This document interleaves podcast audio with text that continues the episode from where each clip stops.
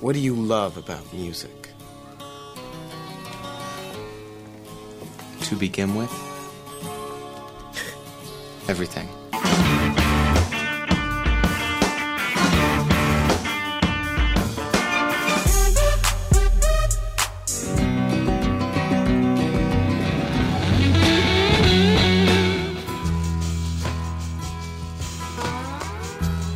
On a great show is the most important thing you can do. One great rock show can change the world.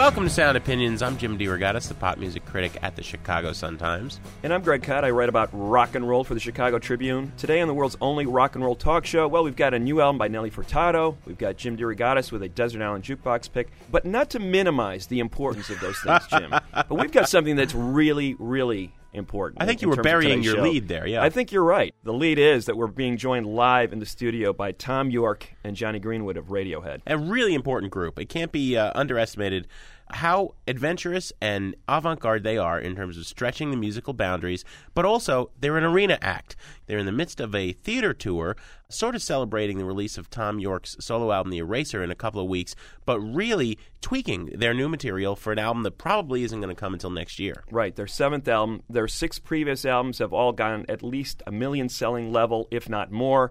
They are one of the biggest bands in the world, and yet one of the most experimental albums ever made to debut at number one on the Billboard charts, Kid A in 2000. I can't think of a record that combined the avant garde with pop accessibility in a more profound way than that one. And I think that's really the key to this band, Jim. Mr. Kot, I will say with pride that I think that we got some some stuff out of them that will surprise fans and will also perhaps introduce them to people who don't know what this band is about.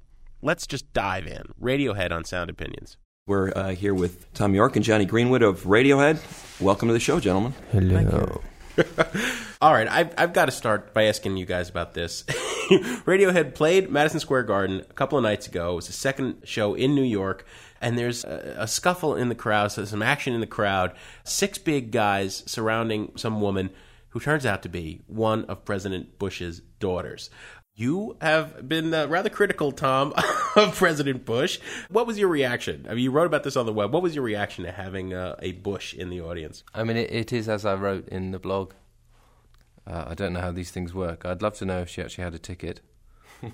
Well, Uh, you know, and heck with her. What did. about the six Secret Service agents? Yeah, I bet they didn't have tickets. they came with six Secret Servicemen to the show, and it's a good job no one told me beforehand. well, I, I liked your I liked your list of potential reactions. You might have felt a honored, b amused, c bemused, d asked if she had a valid ticket, e objected belatedly on moral grounds. I like that one.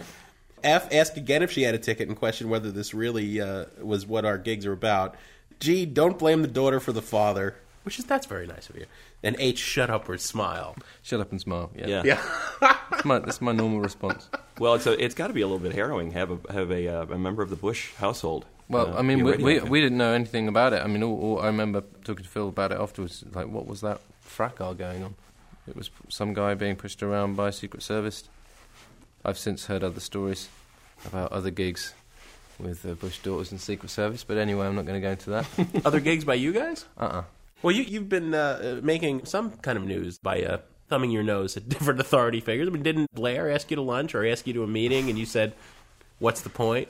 Well, yeah, but that was in the context of, of um, I was there to um, help the cause of the Friends of the Earth and the global warming campaign, and then he started muttering about. Um, uh, he was making a series of statements which made it blatantly obvious there was no point in meeting with him because he was going to go down the nuclear route, and he thought that economic growth is the, the number one priority, and blah blah blah. So all the preparatory work we'd done, or Friends of the Earth had done in meeting him, was completely invalid and at the same time, they wanted to bring me in, or his people wanted to bring me in and talk me through the whole process. The subtext of which being is, of course, if you leave the meeting and uh, are derogatory about the meeting and say that nothing was gained, then um, you've forfeited the access for Friends of the Earth to the Prime Minister, which, which normally I read as blackmail. So, so you don't buy into that Bono line of thinking that it's worth Um, it Bono, for me to no, meet but with see, anybody. Bono, Bono can charm the pants off, off a devil. I, I just tend to call him a devil. which which gets me in more trouble. I mean, how much of a separation do you draw between your music and, and activism? I mean, obviously, you've been involved with Friends of the Earth, you've been very outspoken on environmental issues.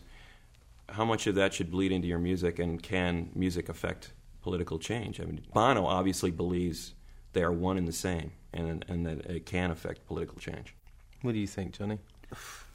I don't You know. gave Jonny the It's tough really one, right? no, no. I mean, it's just. Well, I'm, I'm just, I'm, I'm just asking Jonny because I'm consciously aware of it, it just being a pain in the ass for you chaps. So I try and keep it out of the way. I think political subjects are only slightly naff when it sounds like preaching set to music, but when it's it's it's descriptive, which a lot of Thom's songs are, then it can be can be great. Can be can be as poetic as any other subject. And I guess part B of that is can that change anything? Can that have an effect on the way the world is run? I kind of thought the point of having politicians is they do that. I mean, obviously, they can get lost. Ultimately, one should do one what one is best at. Well, and I think I think that uh, Radiohead sets a sterling example. I mean, you guys are an inspiration in terms of being a very successful band that is trying to do things w- with some ethics and concern for the fan, which is becoming increasingly rare. Uh, I mean, geez, Madonna's here the same nights that you are. It's three hundred and eighty dollars a ticket oh, is she in town? tonight, and tomorrow night for the fourth, the third and fourth shows. Three hundred and eighty dollars, guys, and and That's uh, a live show, yeah. Yeah, In the same way that Cirque du Soleil, I suppose, or Cats is a live show. yeah, a Broadway Right, like- spectacle. yeah. But she's got loads of dancers, and we've only got Colin. And I dance. That's, true. why my back hurts. For the level of band that you are, ticket seems to be a re- very reasonable level whenever you guys have toured. Uh, I notice a, a concerned effort on your part not to play with any corporate signage anywhere. Sometimes in the that's, vicinity of the that's stadium. basically impossible, which Yeah. winds me up. But these are kind of issues that you think about. I mean, do you do you have arguments with your booking agents and with We don't promoters have- about this kind of stuff? We never have arguments with the agents about it because they totally understand um, what we're trying to do. but there's always going to be cities where there are no venues like that, or there's a great sounding venue that has that kind of problem. But you know, you've got to balance all these things up. You kind of can't be too fascistic about it. Well, as you said, Thom, earlier, that you can't basically can't tour in the U.S. without uh, kind of doing some some of this. You have to sort of accept Well, I- some of it, or otherwise you wouldn't be able to tour. Yeah, right? I mean, at the end of the day, you want a, a venue where the sound's good and people can see really well, and it's and it's in a city you want to play in. And if there's a choice and you can avoid some of the more kind of corporate and rubbish places, then that's great. But you know, yeah, it's tough. But then, like all these things, there's some great, enormous. There are some great big venues and some rubbish little clubs. So, in terms of sound and in terms of you know putting on a show, so Mhm. every city's different. Weird. Well, you know, we're talking about this this monolithic music industry, and in, in some ways, it's an incredibly depressing conversation. But it remains to be said that you guys are working on a new album, and there's a lot of question about whether that will even come out on a major label or or another label. Do you guys even need the music industry to put your music out there? See, I have a theory about this, boys, and, and no offense Okay, to, to you as being as being British and all, but you know what we've had is a, a series of, of Boston Tea Party like skirmishes, bands that make a lot of noise, put a record out on the web, and it's very well received, or, or without a record company. But then at the end of the day, after six months or nine months, like Wilco did, you know, they, they signed to a regular record company. But we've yet to have that lone Minuteman who actually shoots at the British, and again, no offense, you know, at Lexington Concord, and the revolution starts. Some level of history I don't know here. Well, Sorry. you know, who is going to be the first real revolutionary band that shows the world that there's no need anymore? better for- not be for- British. Well, you guys are in a great position. I mean, what do you need? And uh, you know, EMI or Capitol again. Y- you could put out this Radiohead record as Radiohead. Who's going to be the first band that does that? It's only a matter of time. I have to say, I was disappointed that Pearl Jam, after their deal ended, ended up going with RCA.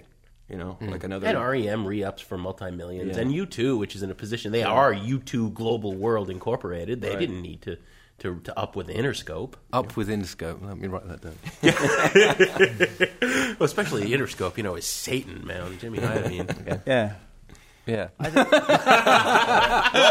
strike, strike one off the list. That's one they won't be. Okay. I agreed with that one. I don't think about it. I didn't even think for two seconds there. It's tough because I mean, there's an element of, of retreat in all this, isn't there? I mean, you can you can worry so much about these things that you don't bother, you know, leaving Oxford.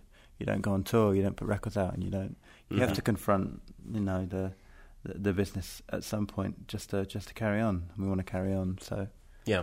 so The- yeah, I'm sure there'll be a deal eventually, or a label or a record company doing something with a recording. of Well, not. Necessarily.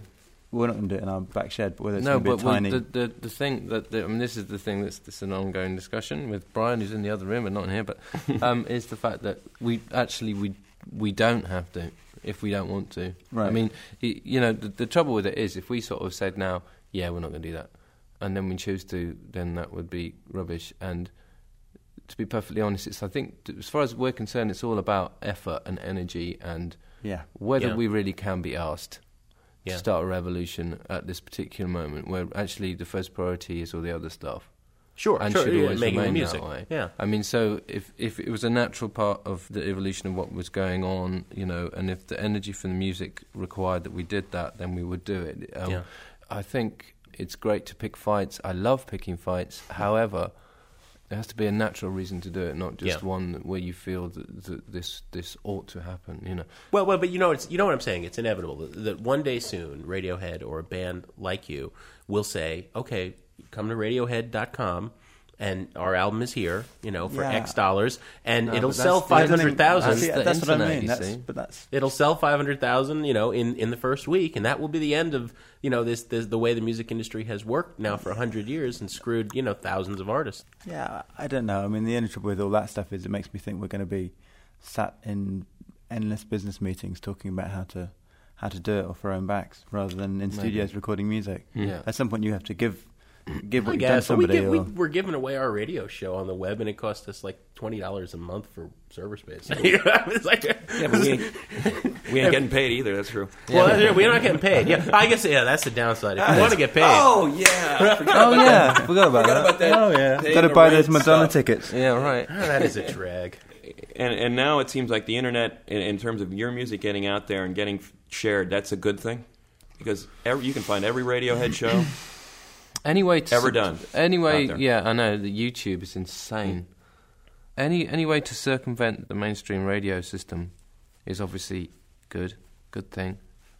I think it's a shame that the industry itself was so utterly dim-witted that they didn't sort of see this coming, because in a way, it was like we could have all there could have been a very amicable arrangement made hmm. for everybody. But they were far too busy reselling the entire back catalogue of Neil Young and Rolling Stones and all this lot, again and again and again on CD remasters, and making an absolute freaking packet Yeah. of the Beatles reissues. Why did they need to care? And you know, wonder, and it's sort of now come back to haunt them because they ain't got nothing else to flog again. Please excuse me, but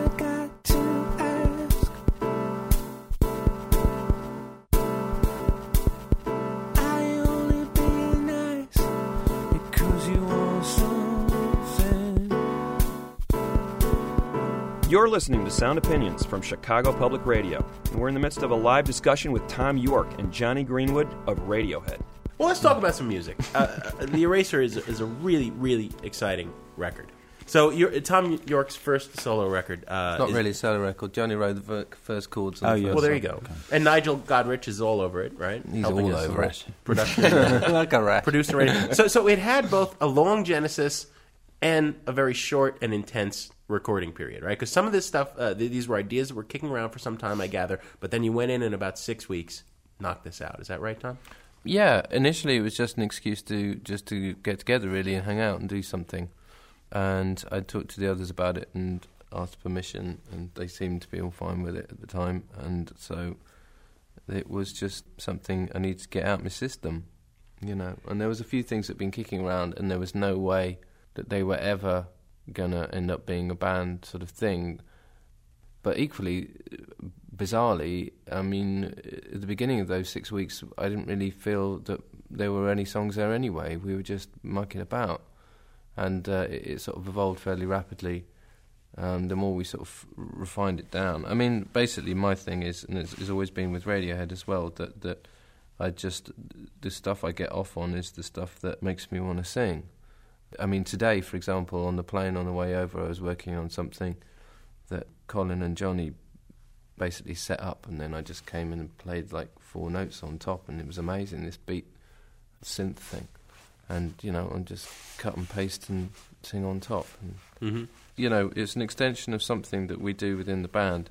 And to say it's a solo thing isn't really true because, you know, some of it was done at the studio, the Radiohead studio, and, and a lot of it has the sort of sounds and things, um, you know, beat samples that Jonny's built on uh, his drum machines and stuff like that. So, I, I really, I get kind of twitchy about being being a solo thing. And it's solo in the sense that I was mostly responsible for the music.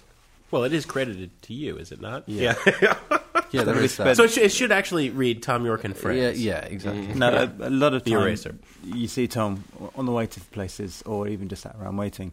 He's got a laptop and headphones on, and it's been like that for years. So, you know, eventually some of all that stuff had to come out.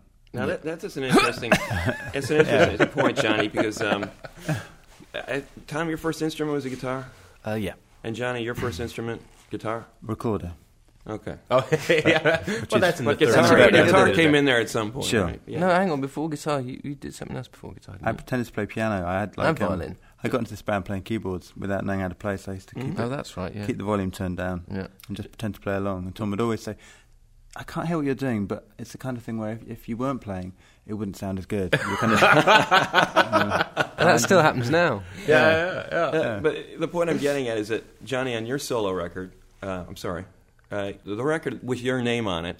Um, uh, two, I think t- only two out of the 13 songs uh, had a had a guitar on it. Thom, from what I can gather, your record, The Eraser, is entirely composed on computer. Composed, yes. Mhm. Uh, there are pia- there are acoustic instruments on it: piano, drums, bass, guitar.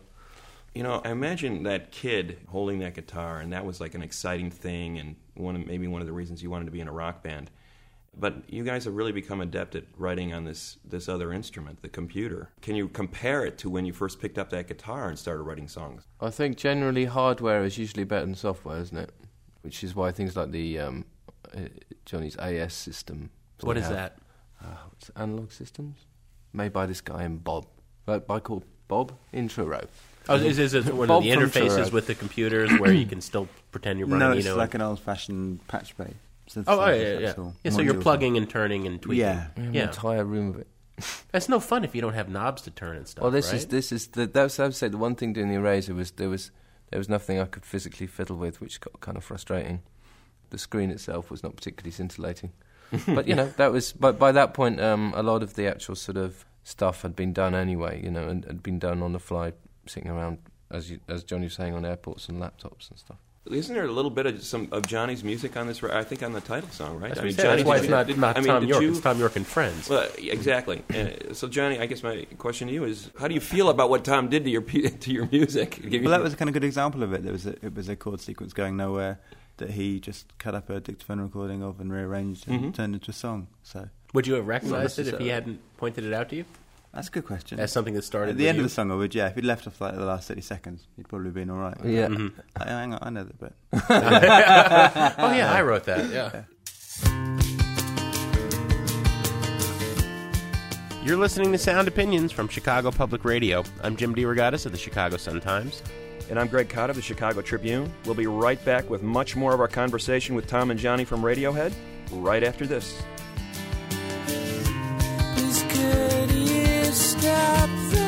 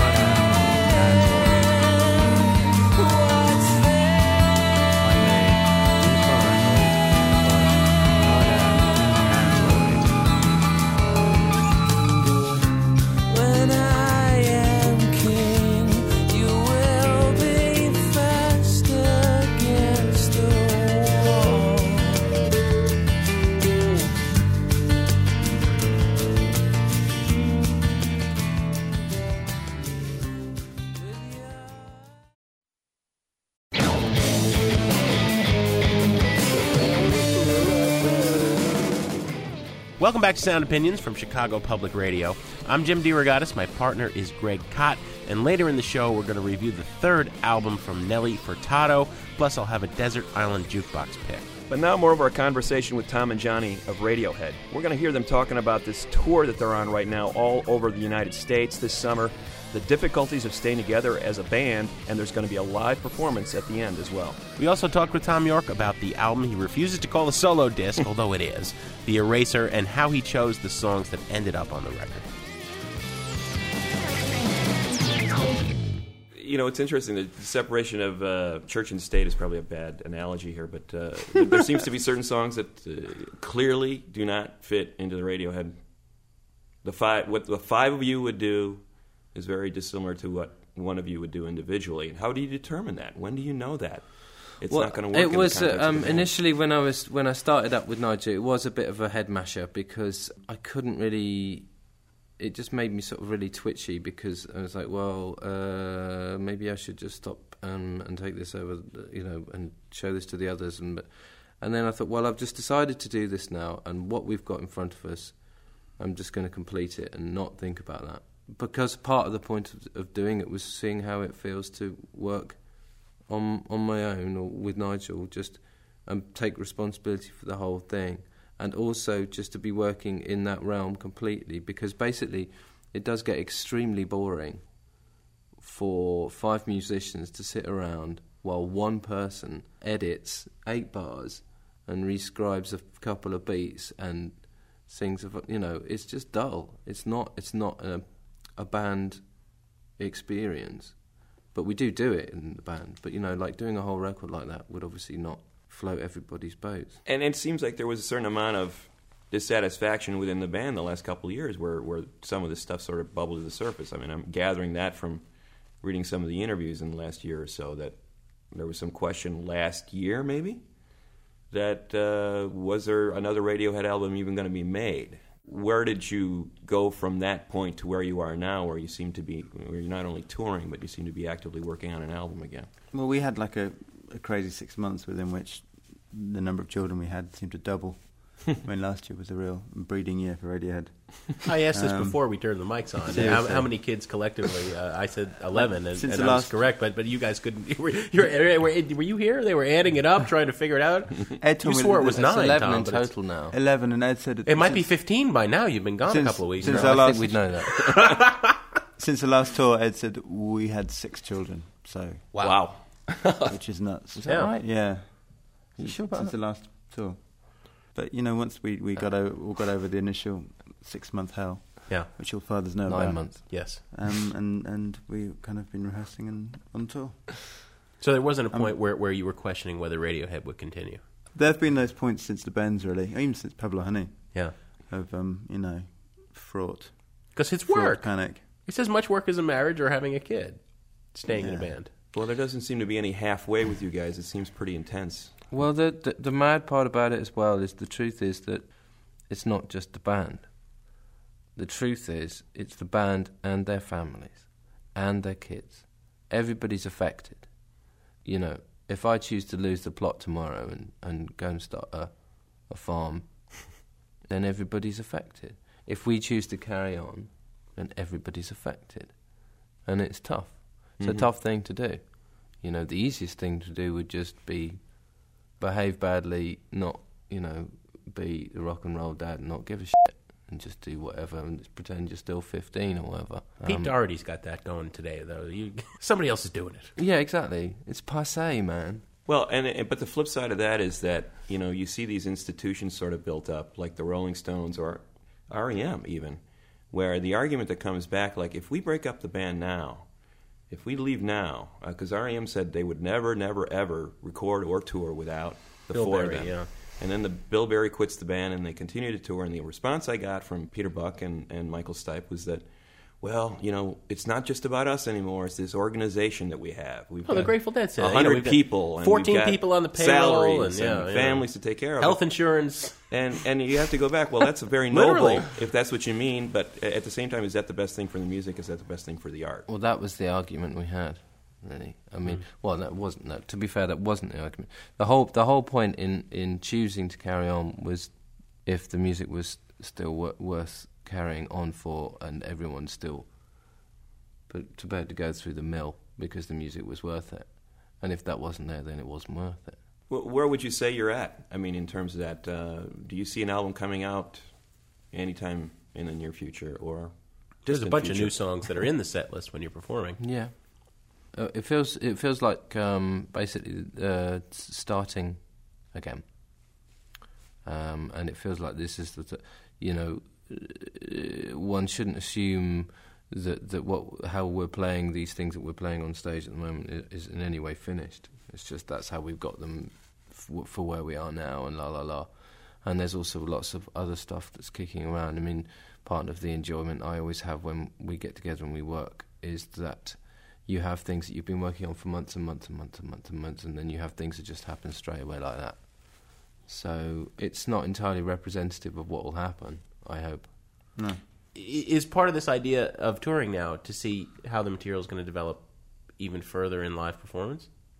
There'll be arrangements played with and, and new Mhm. ideas and and some songs that might not make it or might might or we might start doing new ones in a couple of weeks. I don't Yeah, know. we've still It's got a quite- couple that we need to try out. Yeah, we have we're tending to have very long sound checks at the moment. I mean, Pink Floyd famously did that before all of their their best albums, before Dark Side of the Moon, before Wish You Were Here, before Animals. They would take the album out and, and tour it for six months. You, you know what, what's really good is that you get to the fact that you just play the song once that day and you're playing it in front of people means you Mhm. actually concentrate on the song as a four minute, five minute piece of music, and you and you know what it sounds like. It's like standing back from something Yeah, and just saying it brilliant and seeing like instantly. videotape Rather than when you're recording, you're hearing it all day for two days or a week. Right. You lose You've got all no idea, Or even no idea at all. I mean, videotape was the one where, like, this tune called Videotape that we got that was just driving me crazy, absolutely crazy. that we kind of had an idea, but we just couldn't see it through. And there was like a couple of rehearsals where I just like, I just can't, I can't deal with this.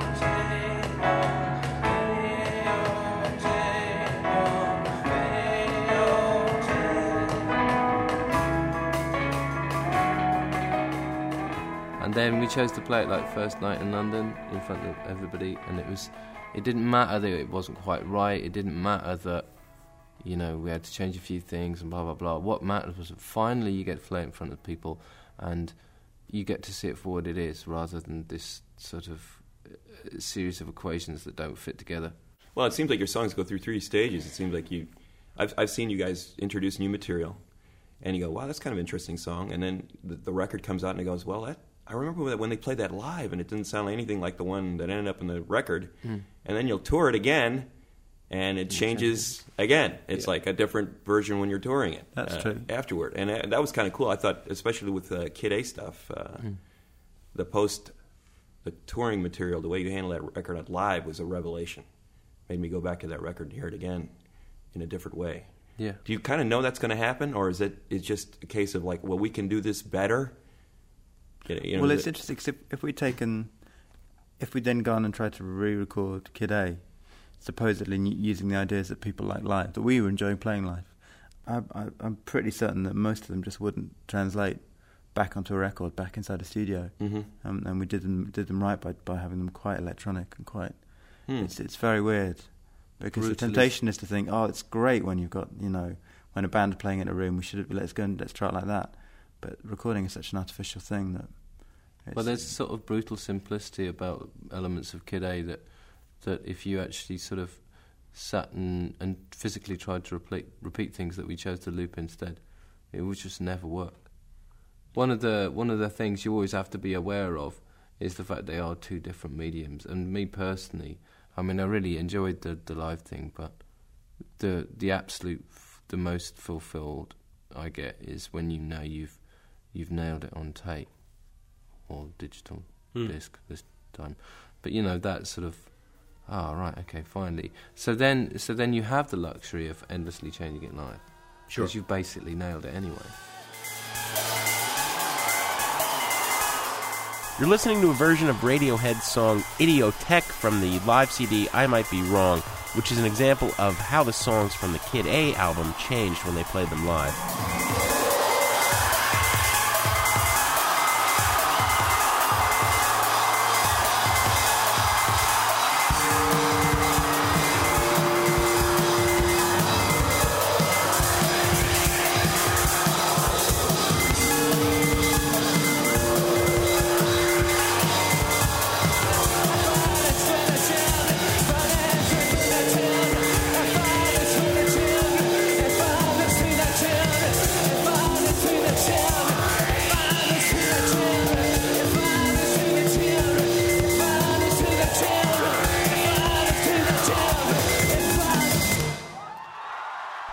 Sound Opinions from Chicago Public Radio, and we're in the middle of a conversation with Thom Yorke and Jonny Greenwood of Radiohead. And Thom has just finished his new solo album, The Eraser. Greg, I really wanted to ask Thom about the song Harrowdown Hill, which I think is the most poignant on his new album. He's been reluctant to talk about it in interviews out of respect for the family of Dr. David Kelly, who was a whistleblower from the UK who told the truth about weapons of mass destruction in Iraq. David Kelly was one of the chief experts of the chemical weapons uh, experts. He went into Iraq first time round, and he went in second time round, and blah blah blah. And he was kind of a whistleblower in the same way that the CIA woman who got outed. Yeah, Valerie Plame. Yeah, and you've got that whole Karl Rove malarkey at the moment. Um, it's a similar vibe to that. Only uh, Dr. Kelly, for whatever reason, unfortunately died. It seemed to be a suicide, right? His body was found in, um, uh, Harrow for Down what- Hill. yeah, and I mean the circumstances surrounding it are extremely painful and horrible. Um, and and the song is my response to that.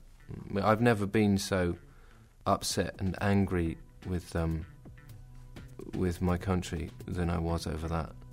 I'm utterly disgusted and ashamed with the way that the Ministry of Defence um, dealt with this man, and I think they should all rot. Don't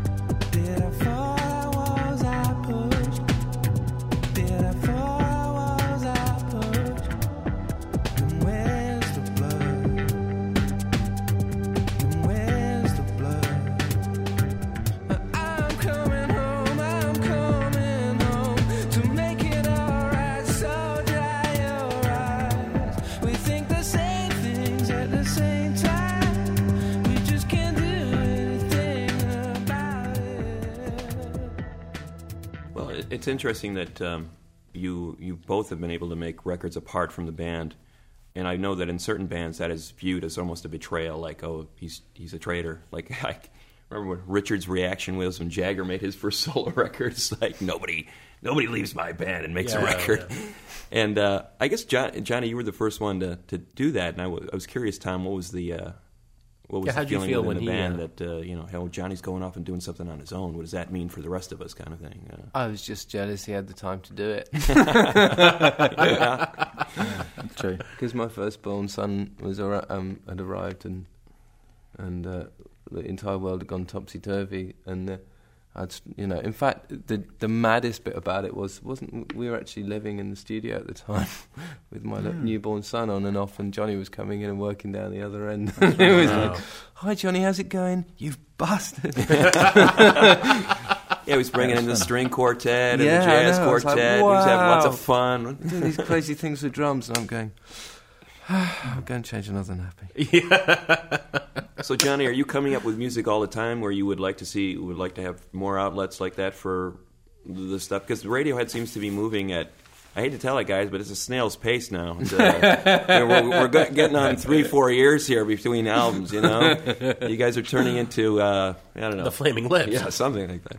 So anyway, do you have lots of music that you're stockpiling that you feel could, you know, maybe surface on other, in other projects like this? Uh, no more than than than was true five years ago. He's got loads. It's Absolute bar. I guess I'm, I'm getting at the idea. Are you guys writing all the time? There's there's just constantly like with bits and pieces of music laying around all the time, and it's a matter of like, choosing through this. we often need each other to tell Mhm. each, one another which of it is any good, if any of it. Because it's the weird thing is you write ten things, you think they're all good, or they're all bad, or they're all as good as each other, but then you need to sort of you need to offer it up and have and have things sort of change and mutate. That's kind of that's the fun part. That's the slow part as well. That's kind of explains it. Fun, slow. Does anybody get insulted when they've No, I, turned I something find it into weird. the band? And I find it really weird, but Yeah. but you al almost always, you know, a year later, you realise that, that that they were right. annoyingly, mm. Um, Yeah, I hate it's that. interesting. yeah, that's the word, that, that's the most annoying point. Is when you're so sure, and the, the most annoying is when you stick to your guns and then find out two years later that they were right. and every time you hear it, you go, all right. So is there Oh, there a song that is on a Radiohead record today that you guys now look back on and say, what were we thinking? Why is that on there? probably not on an album. No, not on an album because by then it's got so it's gone through so many filters that we've usually got got the big uh, fluff out. There's a Mhm. few which maybe are, are you know a little long, or we could have done better, but they're all worth all been worth releasing, I think. I bloody hope so. I'm so, so yeah. But you're saying uh, there's a few B sides floating around out there that aren't uh, aren't up to snuff. I some of the B-sides are good. More like stuff that they worked on for six or nine months or more, and then Yeah. why did we waste that much time? That's time? in our cupboard and you ain't hearing it. Yeah, all right, that's Right. fair enough. Well, there's one song out there that you guys are playing live now that I think has been around for years and years, right? That Mhm. never quite got on a record, and people are wondering when it's going to be out there. I'm I'm I'm losing the title now, but Nude, probably. yeah. Hmm. I- Is that gonna is it getting anywhere? You feel like it's getting to the point where it's going to make the cut for this next record? I think it's got there, isn't it? I mean, Yeah. We'll probably end up arguing about the little tiny nooks and crannies of it in the end, but I mean, basically, yeah, we have that. It's in the bag. I know you guys got to go, but uh, we really appreciate the time. We're here with Thom and, and Jonny from Radiohead, and it's been a real pleasure. I thought we were just getting warmed up. I, but I, Hey, I you hate- want to play with the Steinway? It's Yeah, all yours. That'd be cool, man. So which one am I going to do, John John? Headphones?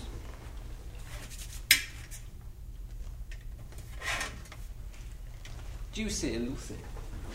You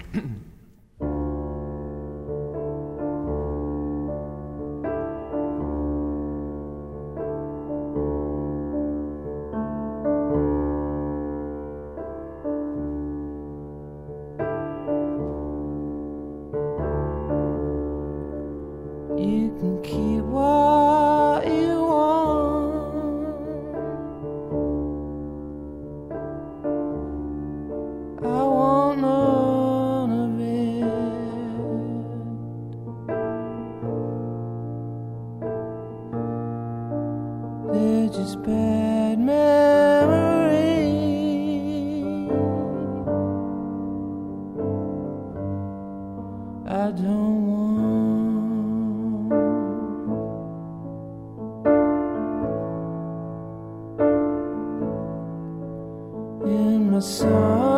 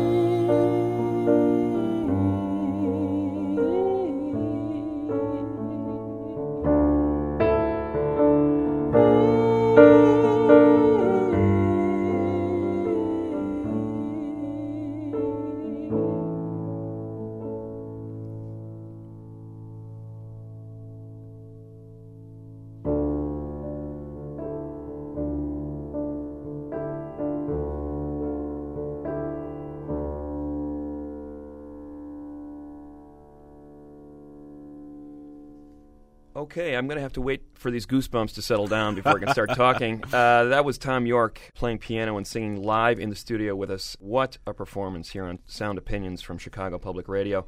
That was a song called I Want None of This, which you won't find on a proper Radiohead album. It's actually from a uh, charity compilation that they contributed to. Yeah, for the War Child organization. You're going to hear more of our interview with Radiohead, and there's there's more stuff that we didn't get onto the radio show. It's going to be available as a separate podcast to be released next week. Just check out soundopinions.org, where the message board is always in business, and there's all sorts of other good stuff up there. We'll be back with a review of this new Nelly Furtado record called Loose, and uh, Jim DeRogatis is going to be back with a Desert Island Jukebox pick.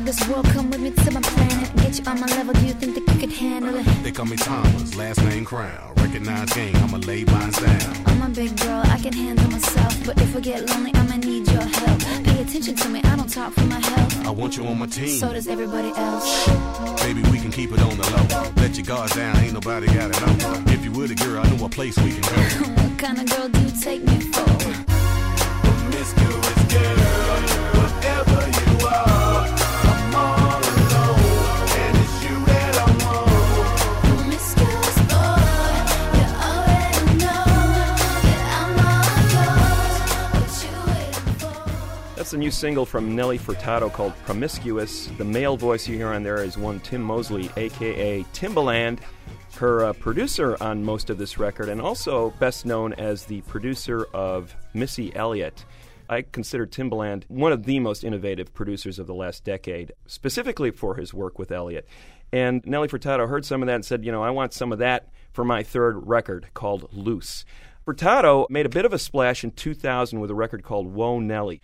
People may remember her from that debut album for the hit song I'm Like a Bird. She's a Canadian born woman of Portuguese descent, has sung in as many as three languages on her records, so sort of a multi-culti figure in pop music, and that Whoa Nelly record really established her in the midst of that wave of Britney Spears, Christina Aguilera, Pink, these lightweight pop records being made at the time by female voices. Furtado sort of took pop music to a bit more of a sophisticated plane on that debut record, and yet still kept the sense of fun in it. Well, then she comes back in 2003 with Folklore, recording with the Kronos Quartet and your hero, uh, Brazil's Caetano Veloso. Yeah, and, and that record was kind of a drag, actually. I, I was disappointed by the follow up to Whoa Nelly. With Timbaland, she clearly went back to the dance floor and sort of upped the ante. Timbaland is a master of weaving together sound and rhythm into inventive pop music. You talk about avant garde and pop mixing in the world of Radiohead. Certainly the case with uh, what Timbaland has done with Missy Elliott. And that is clearly what Furtado is up to here as well. You'll also hear quite a bit of an element of, as in the promiscuous song, uh, she's uh, not afraid to talk about sex. Uh, the, the first Hmm. two albums, that was not um, very much on her mind. If it was, it was certainly on a much more chaste level than it is with Loose. And here's a great example of it a huge addictive kind of song, as far as I'm concerned, on this record. It's called Man Eater on Sound Opinions.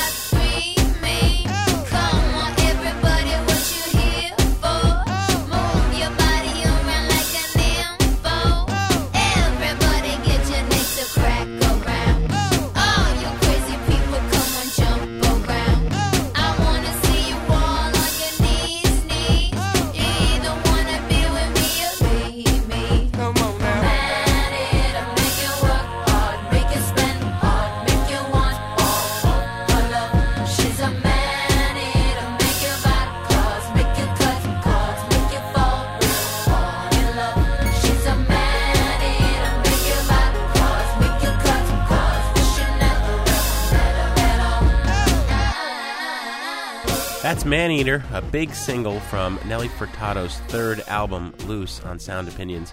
Greg, I'm uh, incredibly disappointed with this record, and I will tell you why. You know, with Whoa Nelly, Furtado was a refreshing presence. You know, here was a very sexy, very smart woman who was making pop music, and make no mistake, it was very well marketed to the mainstream from day one. But you know, I- I didn't mind it because there was all of this musical adventurousness. You know, she was bringing in a lot of different elements of world beat and recording with Caetano Veloso. I mean, interesting stuff.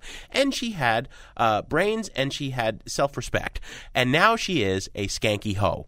She has gone to the school of skanky hodom and been remade as Xtina or Britney Mach 2. You know, there are more than enough women in pop music today crooning about the joys of Maneater and, and not even the Hall & Oates version, right? Uh, about being promiscuous, about the orgasmic glow, the song Glow, or about, you know, she's urging listeners, a, a large portion of which are, are preteens in her audience, to not be afraid and, quote, move your body around like a nympho. I don't find it sexy. I find it in your face and blatant. I mean, it- you know, it's as sexy as uh just a tawdry porn novel, and it's not romantic. It- it's just, it's a drag. There are moments on here. Timbaland's a great producer, and a lot of the grooves are really wonderful. There are two Spanish language token songs thrown on this record, but I happen to like them as among the best. No Hay Igual and Te Busqué. I also really like the uh, very Uh, oddly enough, Madonna sounding ballad that Chris Martin of Coldplay wrote for her. It ends the record. It's called All Good Things Come to an End. The rest of it, I don't have much use for. I got to say, you know, burn those tracks and skip the rest of Well, us. It's just more skanky hodom. I couldn't disagree with you more. I mean, this, the songs that you cited as examples of what's good about this record, I think are what is absolutely dreadful about it. I mean, she's, I think she's a terrible ballad singer. I think the ballads that she tr- attempts to write aren't very good at all. I think they're boring, boring, boring. I don't see why a woman speaking openly about enjoying sex is so bothersome to you. I think this is. Oh, no, I, I think it's, it's wonderful pandering. stuff. It's not It's- pandering at all. it's pandering. When you got this groove going, I think it's a great liberating sound. She's not a Chirping hoe. about, chirping about She's being saying, promiscuous you know, is saying you're enjoying sex. no, it's not. I mean, you can be sexy without doing, you know, porno. Jim, it's called flirting. It's not Oh, talking no, about this is not This flirting. is a it's a very flirtatious duet she's having with Timbaland. and do you it's think on- Hustler magazine is flirtatious? the song Maneater is commenting on a character and not necessarily her. You seem to be, again, offended by the notion that sex as a topic in pop music is somehow, you know, it always has to be about skanky hoes. Oh, and no, no, no, no, no. I'm. Especially offended- when it's coming out of a female's Oh mouth. no no no no no! Make no mistake, Mr. Kot. I am offended by selling sex. Well, you know, selling sex or putting it on the dance floor. You Move- know? move your body Somebody- around like a yeah. nympho? You know, I love it. Hey, You love that? with that beat. That's got, that's a great sound. Have you defined for I your would daughter? request that song. Have you defined for your daughter what moving her body around like a nympho moving means? around, moving around like a nympho and being a nympho are two different things. I, I disagree. I think I'm extremely bothered by a very credible artist who had an incredible start to her career on two good albums, the second not as good as the first, who has willfully, after having a child and flopped on the second record, allowed herself to be remade by the male dominated, sexist, pandering corporate machine of Geffen Records. I think it's a tragedy. I think all of the, the uniqueness of Nelly Furtado has been sold out in, in, a, in a pandering I don't. move. I don't hear that she is uh, in any way sold out by working with Timbaland. In fact, the stuff that she does with Timbaland, that's more on the up tempo side, is great stuff. The stuff that bothers me is when, as you cited, that track that she collaborated with Coldplay on. Now, that's to me the nadir of this record. That That's to me is song. like her, her underselling what she can be. I think she writes great pop music. I think when she's talking about the dance floor stuff on this record, like Maneater and Promiscuous, I'm there with her, and I wish she'd made an entire album like that. so it's a buy it record for you. Oh, it's not a buy it at all. I think the, the ballads the ballads stink, and I think those Spanish songs that you cited are terrible. That's a whole lot of noise for both of us Yeah. to wind up with the same burn it. It's a burn it. Yeah, we come at it from different angles. You burn the tracks that I hate, and uh, I'll burn the tracks that you hate, and we've got an album. Maybe right? just break the CD in two and share it. there you go. I tell you, little buddy, this whole island is bewitched. Just across the island lost at sea. Now I'm stranded on my own. Stranded far from home. Come on, You remember, we were shipwrecked together. stranded,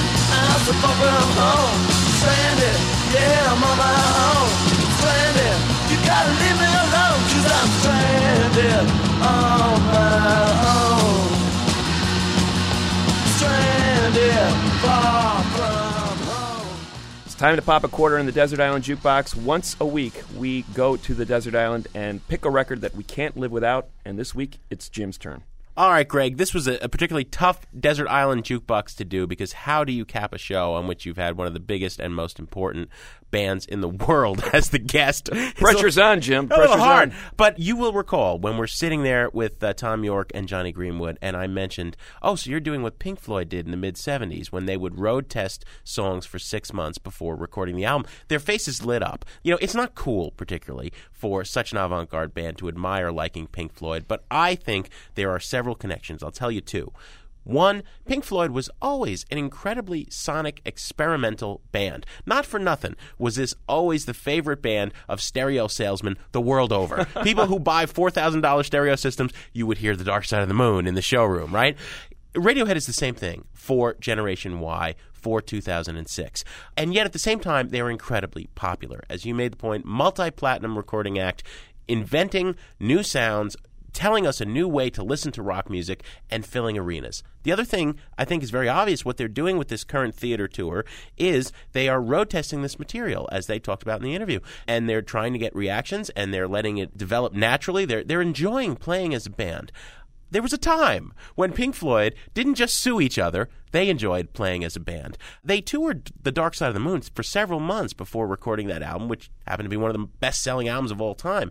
The same thing with the songs from Wish You Were Here and Animals, the trio of albums in the 70s that, that really made them one of the biggest bands in the history of rock. What I'm going to play as a Desert Island Jukebox this week is an on tour version of the song that became Sheep on Animals.